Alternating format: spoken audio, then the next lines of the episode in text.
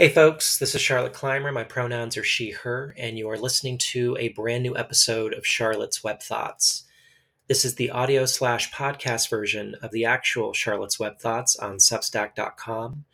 You can go subscribe to that at charlotteclymer.substack.com. It's completely free.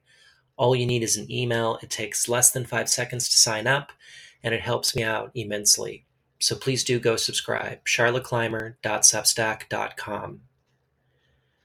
October 9th, 2023. Nothing justifies the targeted slaughter of civilians. It shouldn't need to be said, but here we are. In the past 72 hours, it's been incredibly disturbing to watch the attempted justification or rationalization for the terrorist group Hamas brutally murdering more than 900 people in Israel and taking at least 150 hostage in a coordinated attack that targeted civilians. At best, it's not that they so much condone the murder of civilians, such apologists would claim, but that it's understandable that Hamas resorted to violence out of desperation for the plight of the Palestinian people. Their clownish argument, essentially, is that the Palestinian people have been backed into a corner and there was no other choice. Slaughtering and raping and kidnapping innocent people is somehow a necessary evil in service to Palestinian liberation.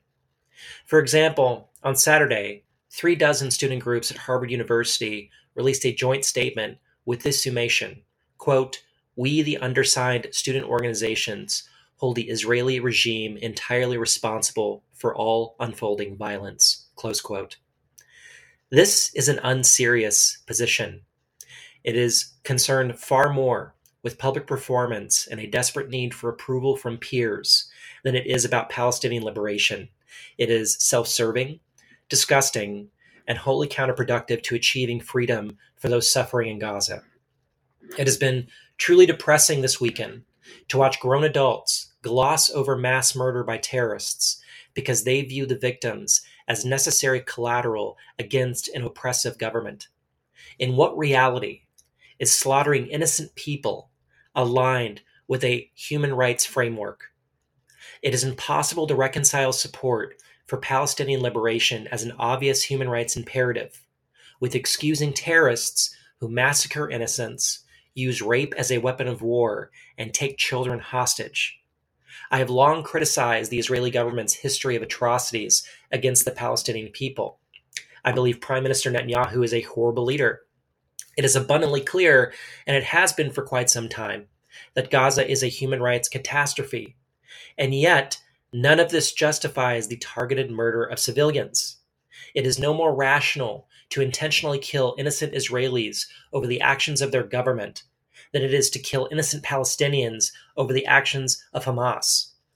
Rationalizing the actions of Hamas is entirely unhelpful to the Palestinian people. It accomplishes nothing beyond a temporary sense of self satisfaction. It directly enables bad faith actors to point and say, see, they support the killing of innocent people. They want to destroy Israel. They hate Jewish folks. It plays right into the hands of terrible people who care neither about Palestinians nor Israelis and take advantage of our consistently inept mass media environment to hide the truth and promote a narrative through which all innocent civilians continue to suffer. This needs to be understood. The vast majority of Americans wouldn't know how to locate Israel and Palestine on a map, much less explain why they've been in conflict for decades. Right now, the average American is seeing that a terrorist group murdered, raped, and kidnapped innocent civilians, and that some campus groups at Harvard believe the terrorists are justified. It doesn't matter if the crisis is far more complicated. It doesn't matter if that's unfair framing on this issue.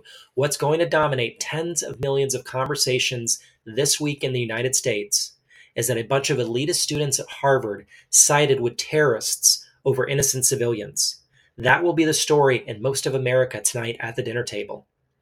Furthermore, it has become impossible to push back against claims of anti Semitism when supposed supporters of Palestinian liberation fail to rightly condemn all violence against civilians except when those innocents happen to be Jewish.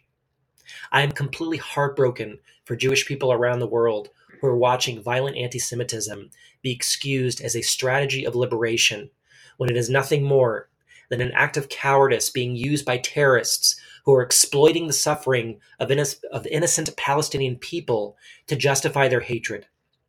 Hamas has made it clear that they want to destroy Israel. They've made it clear they want to eradicate Jewish people.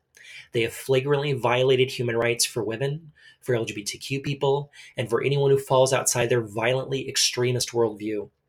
It is profoundly foolish to conflate the plight of the Palestinian people with a terrorist group who are using those innocents as shields. And every reasonable adult should be pushing back against such nonsense.